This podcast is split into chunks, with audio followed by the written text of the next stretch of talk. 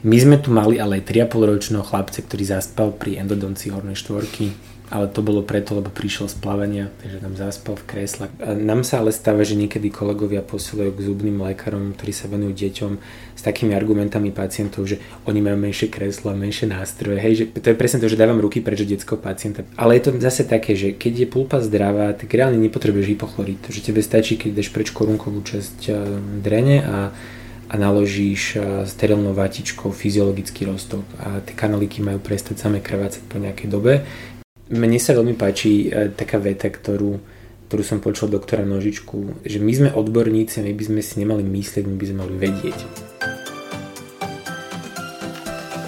Ahojte. Počúvate Zubcast? Podcast Slovenského spolku študentov zubného lekárstva.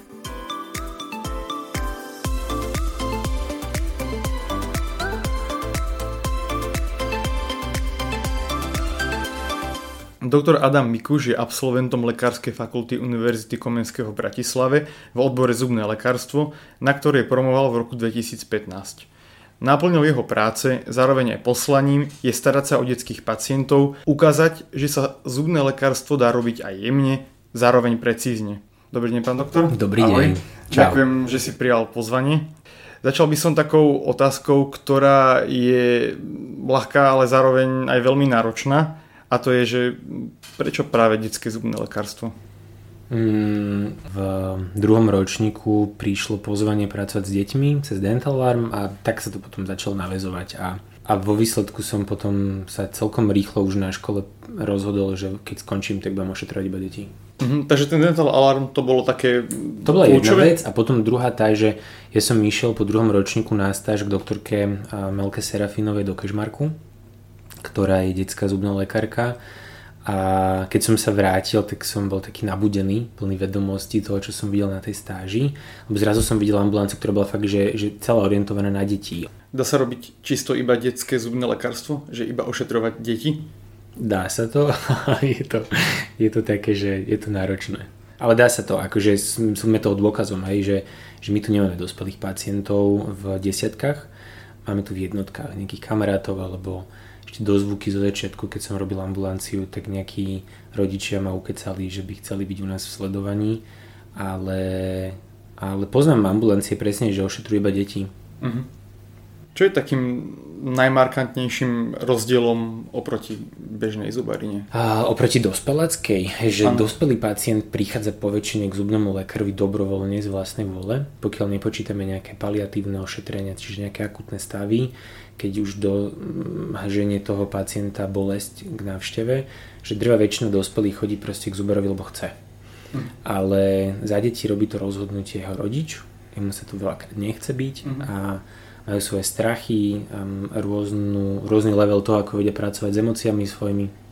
Čiže je tam nejaká nezrelosť, hej, že, že tým pádom je to iné v tom, že sa inak komunikuje s deťmi, očakávania sa musia nastavovať v súvislosti s tým, čo to dieťa dokáže zvládnuť a vždy sa komunikuje na dva svety, detský, dospelý. Akože je to, je to náročné. Keď sme už teda pri tých problémových a bojazlivých deťoch, tak tieto si vyžadujú úplne iné zaobchádzanie a samozrejme aj teda komunikáciu. Ja, neviem. A... Podľa je také rovnaké, hej? Že, že všetkým pristupuješ s rešpektom, neklameš, vysvetľuješ mm-hmm. a akurát je tam presne to, že to prichádza so skúsenosťou, že už vieš vyhodnotiť, že tu si ešte vieme povedať, že budeme na tom pracovať a tú spoluprácu dieťa si získame a sú stavy, kde sa rovno vie povedať, že nie, toto by trvalo veľmi dlho, stav je náročný, tak už ideme proste rozprávať sa o tom, ako pomôcť tomu dieťaťu, aby to, aby to dokázal absolvovať, že sa potom otvára téma nejakých sedatív, niekedy až témy celkovej anestézie, hej, že, že to ale prichádza mm, s praxou, že ako vieš už odčítať toho mm-hmm. pacienta, že čo je možné a čo nie. No ale teda počas tej svojej praxe, ktorú teda máš, tak čo si zatiaľ stihol tak odpozorovať, že čo na tie deti tak najviac platí? Keď je to nejaké dieťa, ktoré je bojazlivé? Hej, um, akože vždy je je podľa mňa, že vo všeobecnosti nie iba v rámci zubného lekárstva, akože detského zubného lekárstva vôbec, že práce s deťmi, tak tam je tá výzva pracovať sem so sebou. Mm. Že vieš, že, že ty nechceš urobiť to ošetrenie, lebo tebe ide o to, že chceš mať, že ček, ošetril som zub, aj, že, že, že keď je tam tá priorita číslo 1 alebo motiv číslo 1, že ja si potrebujem dokázať, že ja to viem spraviť, tak to už samo o sebe od začiatku je proste, že nefungujúci model. Hej? Mm-hmm. Že robíš to kvôli tomu pacientovi, robíš to kvôli tomu dieťaťu, to znamená, že, že takéto moje chcenie musí s bokom, hej? že preto ja neviem, že nemôže lekárovi záležať na tom zdraví viac ako jeho rodičovi, to je toho dieťaťa rodičovi. A, a čo tak všeobecne akože pomáha je, je presne, že, že nesiliť veci, neklamať, a nevyjednávať. My tu máme u nás v týme proste také pravidlo, že nech sa deje čokoľvek, tak dieťa nemalo ísť pocitom výčitky, alebo to, že ono zlyhalo, hej, lebo deti naprvu akože ti nechcú robiť na nervy. To už takí starší, to už potom vedia akože, že, že testovať hranice, ale to je zase taká druhá vec, hej, že keď robíš s deťmi asi v tom detskom svete, tak sa k tebe akože nalepí niečo také, že z výchovy a, a zo psychológie detskej a, a akože jedna z vecí a naplniť práce v istom veku detí je práve akože testovanie hraníc. Mm. Takže toto všetko vieš, keď si uvedomíš a ideš do toho s tým, že presne, že chcem mať partnerský prístup, to znamená, že nerozmýšľam o tom, že ako na to dieťa, ale ako s tým dieťaťom to spraviť. Hej, že to už je samo o sebe akože iné. Že, že my sa teraz nerozprávame so sestričkou, že tak ako tohto okabátime, hej? Že, že proste vysvetlíš to tak, že ako to spolu zvládneme. Že taký ten, toto je ten partnerský prístup, ktorý robí s deťmi, že veľký rozdiel. Mm-hmm. Kedy nastane také prelomové obdobie v živote dieťaťa, kedy už sa prestane bať zubára? ok, no, to by som ja chcel vedieť.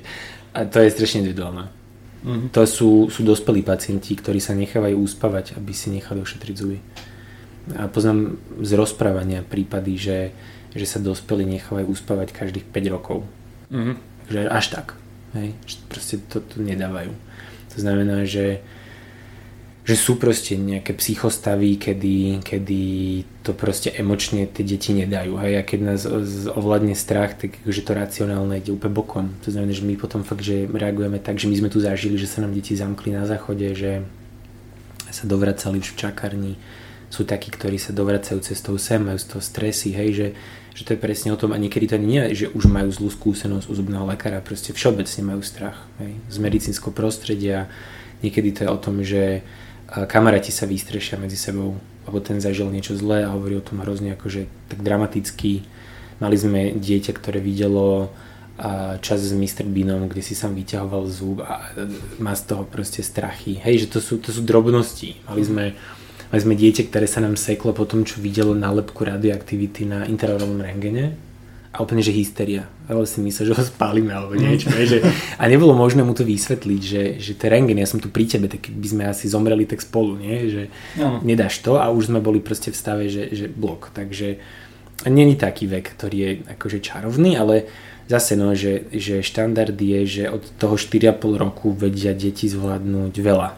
Hej, že kľudne akože kofer dám lokálne znecitlivenie, my sme tu mali ale aj 3,5 ročného chlapca, ktorý zaspal pri endodonci hornej štvorky, ale to bolo preto, lebo prišiel z plavania, takže tam zaspal v kresle, akože to bol stres, jak blázon, lebo ty robíš, robíš, zrazu nadvihneš slnečné okuliare a ten pacient spí, vieš, že teraz ty si v šoku, lebo však normálne sa má hýbať a má nekomfort, lebo však endodoncia. Takže uh, není na to nejaké tabulkové rozdelenie. Tak si teda predstavme nejakú situáciu, že teda príde nejaký mm, detský pacient, ktorý je vážne vystresovaný a teda nechce sa dať ošetriť, tak e, ako postupovať pri takomto pacientovi? Hmm, no tam je dôležité úplne, že keď ho vidíme prvýkrát, že, že odobrať tú anamnézu. Hej, že máme v dotazníku otázky už pre rodičov, že koľko ambulancia sme v poradí, ako to bolo predtým u zubného lekára, čo sa robilo, aká bola spolupráca alebo priebeh, či sa podávalo znecitlivenie alebo nie, že z toho sa dá potom trošku tak detektívne dopatrať, že či bola nejaká príčina toho, že to dieťa je nespolupracujúce, alebo bolo vyhlásené za nespolupracujúce, lebo nám sa stáva, že, že deti prídu s tým, že sa nedajú ošetriť a zrazu sa ukáže, že keď sa im to vysvetlí a nastaví sa to, čo som hovoril, hej, že takéto rešpektujúce prostredie, partnerský prístup, tak sa to zmeniť dá, ale potom sú situácie, kedy to už nejde. Čiže tam tiež není nejaká zlatá formulka, že toto a toto platí, lebo to je veľa premenných. Hej? Že iné je, keď dieťa už príde s bolesťou, je iné, keď má nejaký level vzťahovej väzby má každý z nás. Hej, oni môžu byť také tiež dobré vzťahové väzby, môžu byť zlé základy vzťahovej väzby a teraz e, my keď sa vidíme s dieťaťom prvýkrát, tak akože my ako lekári s tým pacientom zase nedobehneme zameškané veci dlhodobo predtým. Takže Takže mm, to prichádza tak, by som povedal, že s praxou, že, že čo je možné a niekedy, pravde, že fakt ja neviem, že čo na tie deti zabera. Má mať svoj kľud, dať si také, že reálne ciele a ísť do toho presne s tým, že ja ti chcem pomôcť, ale bez tvojej spolupráce to nedáme. A ono to niekedy tak celé, že zafunguje, že fakt pacienti, ktorí fakt vyzerali, že to nepôjde, tak zrazu to ide, ale zase sa dejú také veci, že keď to raz ide, neznamená, že to pôjde druhýkrát, tretíkrát, hej, že to sa mení, proste deti sú mm, premenné. Vy ste aj s doktorkou Bačovou Macakovou niekedy v apríli 2021 vypracovali mm, akési guidelines, že ako postupovať pri takomto e, problematickom detskom pacientovi a ako teraz správne zosedovať tá samostatná sedácia je taktiež strašiakom, ale ako si aj dojsečnou zbraňou pre zubárov, keďže oficiálne nejaké postupy pre tú sedáciu nie sú. Takže tam teda ako všeobecne tak nejako postupovať a aké liečiva sa teda pri tom najčastejšie využívajú? Mm-hmm. Ono to je tak, že my sme s Veronikou iniciovali práve to, že nech sa na Slovensku preloží guideline, ktorý je cez Európsku asociáciu detských zubných lekárov, lebo ten je roky daný a my totiž to vieme, že, že tu na Slovensku to je akože celkom etablovaný výkon, hej, že sú praxe, ktoré presne pracujú s sedatívami, najčastejšie sa používa v detskom zubnom lekárstve midazolam, čo je teda benzodiazepín s krátkodobým účinkom a, a vlastne akože to, to, to sú veci, ktoré sú akoby zabehnuté roky, ale tak sme sa nejak, neviem, tvárili, že, že toto netreba moc ofiko rozprávať, čo je vlastne akože chyba, lebo tá práca s deťmi je sama o sebe stresujúca, takže keď máte mať ešte pocit, že robíte niečo, čo vlastne akože je s otáznikmi, že ako to robiť a či to robiť, hej, že to, to zbytočne to zaťažuje toho lekára. Takže my sme iniciovali na komoru to, že tak aspoň to preložte, keď už to tu máme a keď vieme, že sa to robí, tak nech sa to proste začne robiť. Nie, že oficiálne, lebo to sa nerobilo, že neoficiálne, ale že poďme otvoriť tú tému ošetrovania detí, že nech sa to už stane trošku téma a robiť náročné veci s deťmi, ktoré majú strachy, alebo robiť veci, ktoré sú, že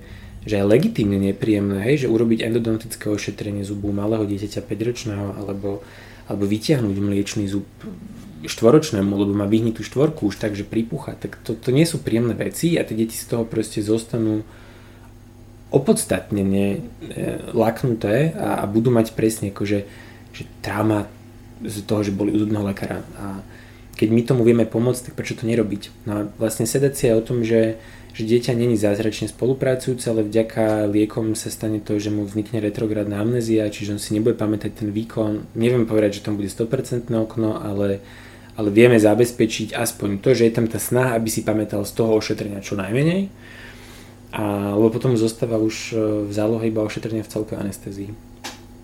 Keď e, sa bavíme o tej sedácii, tak nemá byť práve detský zubar tým, ktorý by mal to dieťa vedieť nejako upokojiť aj bez týchto sedatív, že Hej. to mal byť taký nejaký základný rozdiel proti nejakému takému všeobecnému praktickému zubárovi, že...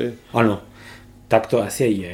Nám sa ale stáva, že niekedy kolegovia posielajú k zubným lekárom, ktorí sa venujú deťom s takými argumentami pacientov, že oni majú menšie kreslo, menšie nástroje. Hej, že to je presne to, že dávam ruky preč detského pacienta. Proste nepoviem, že toto neviem spraviť, tak vás posielam inde, kde to vedia spraviť. Hej, že dávajú sa tam takéto omáčky okolo. Proste my nemáme menšie kresla, nemáme ani menšie ruky, ako majú kolegovia, čo ošetrujú dospelých pacientov. Len je to presne o tom, že keď robíte niečo častejšie, tak v tom máte akože lepšiu skúsenosť a tým pádom máte lepšie výsledky. Ja takto posielam dospelé zuby, keď potrebujú a pulpotomiu, hej, alebo endodontické ošetrenie všeobecnosti, takto posielam kamarátom, ktorí viem, že sú v tom lepší ako ja, ktorí neošetrujem endodonticky dospelé zuby. Takže to je ako keby, že to, to nie je ani na hambu, len, len to zbytočne robí také šumy aj tým rodičom, hej, že v nastavení, lebo oni potom prídu s tým, že, že presne ten detský zubný lekár je nejaký čarodejník, ktorý teraz zázračne dokáže zvládnuť čokoľvek. No nie je to tak. Hej, že keď je zlý štart a to dieťa už príde ťažký stav, ťažká spolupráca, tak ani my nevieme zabezpečiť takú významnú zmenu v tej spolupráci. Čiže áno, veľakrát sa to podarí, ale ale veľakrát sa to už nepodarí. A zároveň si zase ja myslím, že deti nemusia chodiť iba k detským zubným lekárom, že, dieťa všeobecne sa dá vyšetriť, alebo malo by sa dať vyšetriť u každého zubného lekára, ale zase beriem ten argument iných kolegov, že keď k tomu nemám vzťah a bojím sa pracovať s deťmi, tak to nemôžem urobiť dobre. Hej? Že to už je to, čo som hovoril na začiatku, že ja keď nepracujem so sebou, keď moje nastavenie od začiatku negatívne, no tak nemôžem mať dobré výsledky. Čiže hej, že keď niekto proste sa necíti dobre pri ošetrovaní detí, no, tak je lepšie, že to nerobí, ale zase tváriť sa, že deti majú ošetrovať iba špecializované ambulancie, ktoré majú takéto, že sme detskí zubní lekári, to, to zase nie je správne. Lebo potom tie deti zbytočne prepadávajú, my nemáme tak veľa profesí, hej, že sú lokality, kde nájsť detského zubného lekára vyslovene s týmto zameraním nie sú. Oplatí sa nejako dieťaťu klamať, alebo teda neklamať, zatajovať mu, že teraz bude nasledovať nejaký bolestivý úkon, alebo je lepšie mu to povedať Nie, na rovinu? treba to povedať, že teraz budeme robiť veci, ktoré nie sú príjemné a aj tam presne akože takéto prejavenie empatie, že a ja viem, že teraz tá vodička zle chutí, teraz to bude tlačiť, hej, máme tu veľa svetla, preto máš slnečné okuliare, nechceme, aby si mal v ústach bazén, tak tu máme proste vysavač, ktorý hučí. A teraz budeme čistiť zub a to bude otriasať, tam budeš cítiť proste také zubotrasenie, hej, že, že, že to sú tie slovíčky, ktoré majú pomenovať tú realitu, znieva zmysel hovoriť deťom úplne autenticky, že ti tam teraz a píchnem inekciu a bude to krvácať, hej, že to, to sú také slova, ktoré sa nemajú používať s deťmi ale, ale netreba ani hovoriť také, že nič ti nebudú robiť, hej, že to tak niekedy rodičia robia, ale to vlastne je akože hlúposť, že na to ste prišli, aby sme niečo robili, čiže my niečo robiť musíme, lebo keby sme vedeli liečiť na diálku, no tak tu ani nie ste, hej, už sme to vyriešili. Dávaš si nejako pozor na slova, ktoré ano, volíš? Áno, ale akože to je už taká vec, že na tým už akože ideš automaticky, hej, mm. že každý deň rozprávaš tie isté vety, že to už je také, že recitovanie veľmi podobných viet non-stop.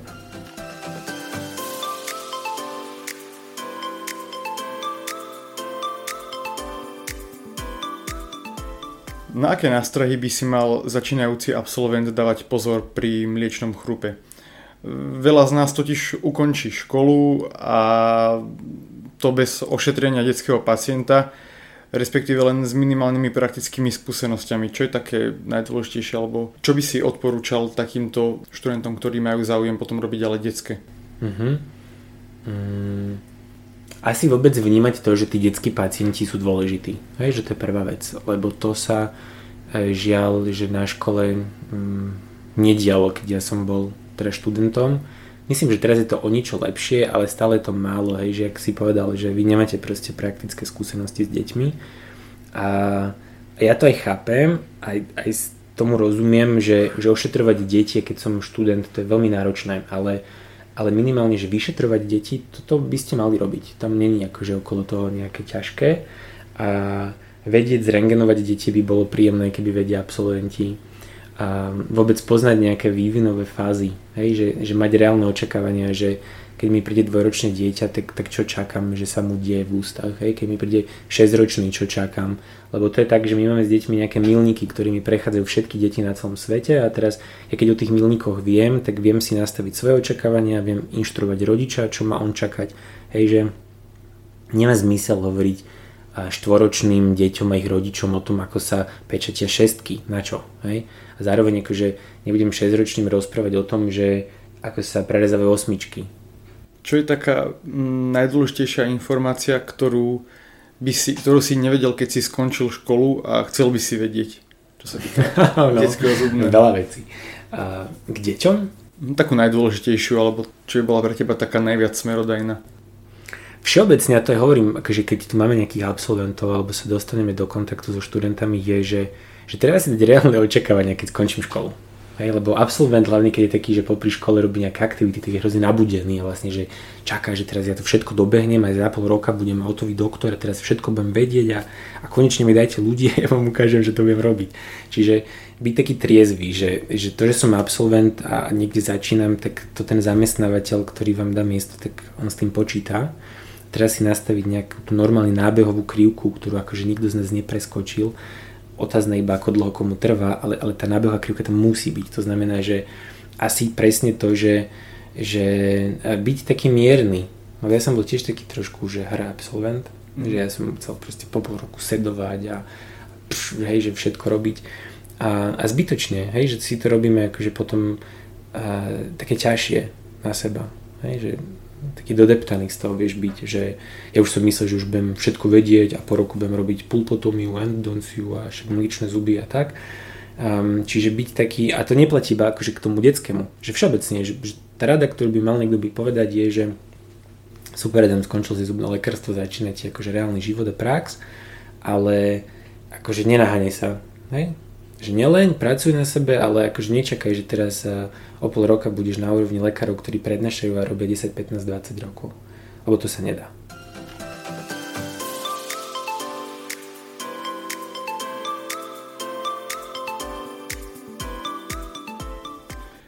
Prídeme k niečomu takému viacej klinickému. Náročnou témou je nechať e, strepanovanú dreňovú dutinu, ale zase sú aj určití lekári, ktorí sú proti tejto teórii a nepodporujú. Takže aká je vlastne pravda? Mne sa veľmi páči e, taká veta, ktorú, ktorú som počul doktora Nožičku, že my sme odborníci my by sme si nemali myslieť, my by sme mali vedieť. To znamená, že tie rozhodnutia si treba vedieť e, vyargumentovať, že prečo to tak je.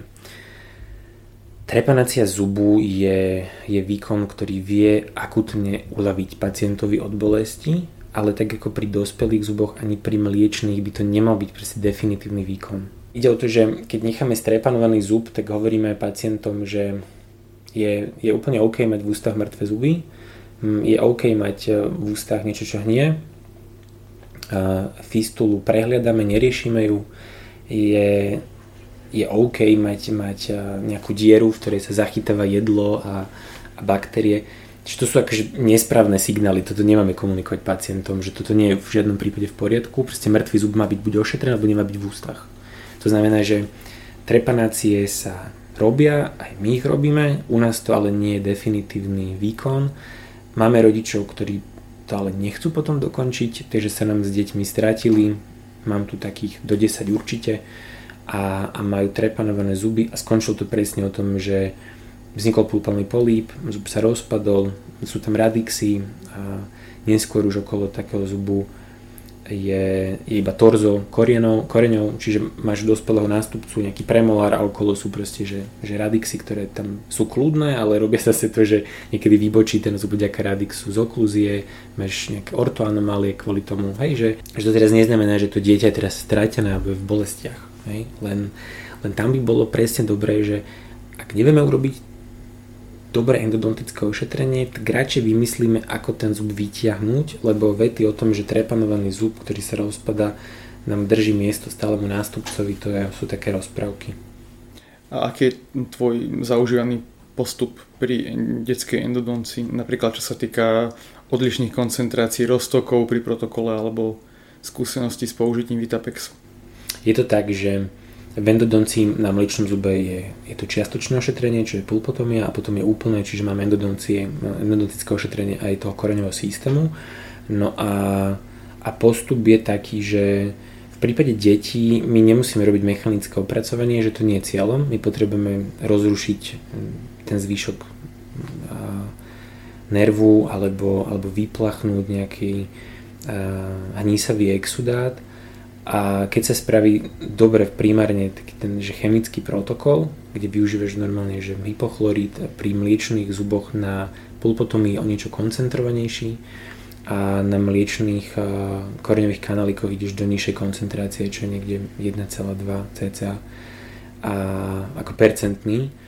A v prípade pulpotomie môžeš skúniť do 2,5 percentného ale je to zase také, že keď je pulpa zdravá, tak reálne nepotrebuješ hypochlorid. Že tebe stačí, keď dáš preč korunkovú časť eh, drene a, a naložíš eh, sterilnou vatičkou fyziologický roztok a tie kanaliky majú prestať same krvácať po nejakej dobe.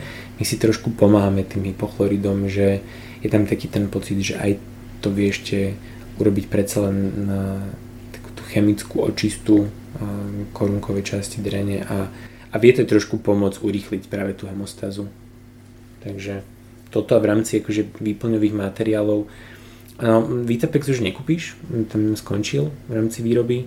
A tiež je ale rozdiel, že keď ošetruješ frontálne zuby alebo distálny úsek, vo fronte bol Vitepex super, lebo sa rýchlejšie rezorboval, jednotky, dvojky majú široké um, kanalíky, to znamená, že, že tam sme boli radi za Vitepex, inak je uh, zinkoxid eugenol, taký akože materiál prvej voľby ale Kariosan už sa prestal vyrábať. To znamená, že teraz sa to celé mení, ale sú vždycky sú nejaké produkty, ktoré proste majú ten zinkoxidilgenol v sebe a v rámci zloženia a, a vlastne v prípade pulpotomič do a, silikátových cementov MCAčko.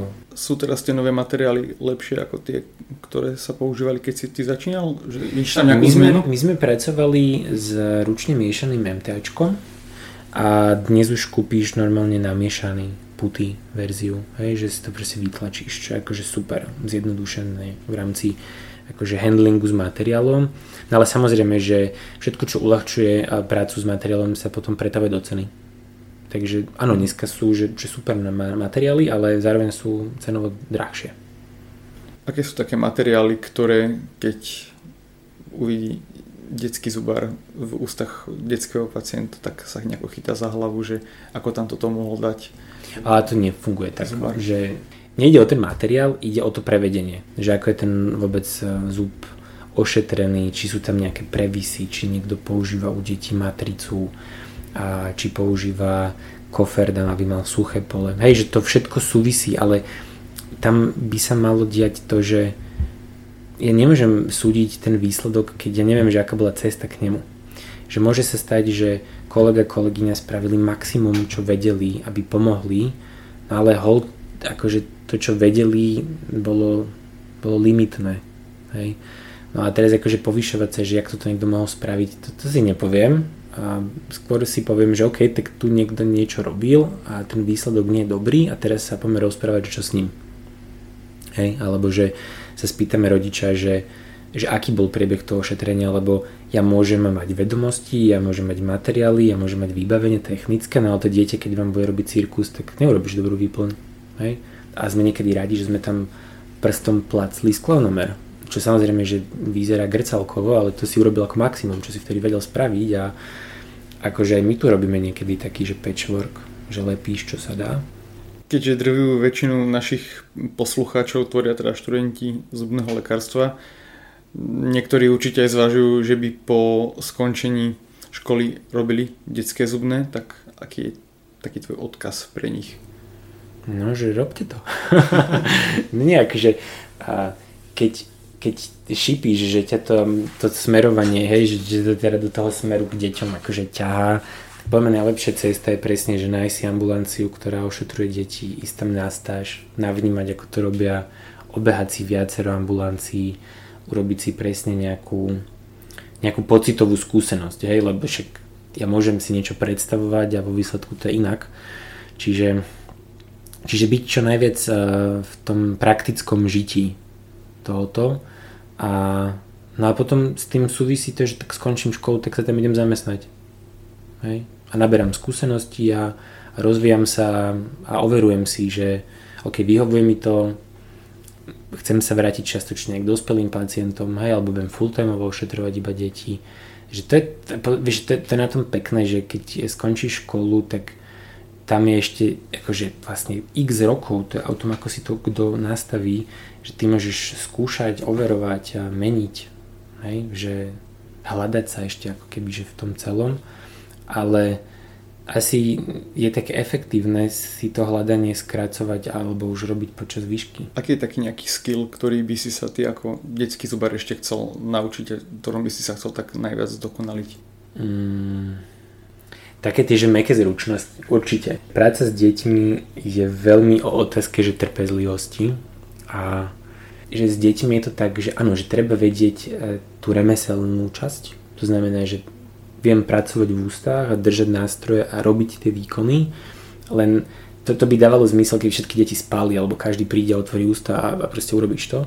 Lenže v tom detskom svete je to tak, že ty potrebuješ vytvárať e, tú atmosféru, že sa to zrealizuje.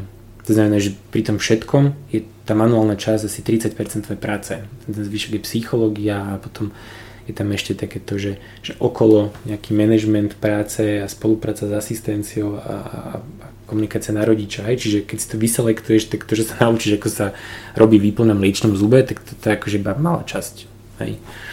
z toho celého a, a myslím, že že niekedy sa stane, že sklzneme do stereotypov, čiže to je to, čo som úplne na začiatku hovoril, že to dieťa je každé iné, čiže zdokonalovať sa stále v tých mekých zručnostiach, že taká tá detská psychológia, že, že čo to je ten rešpektujúci prístup, ako vysvetľovať tie veci a vedieť odhadnúť, že OK, že tu už musím zmeniť tú taktiku, v vodzovkách taktiku.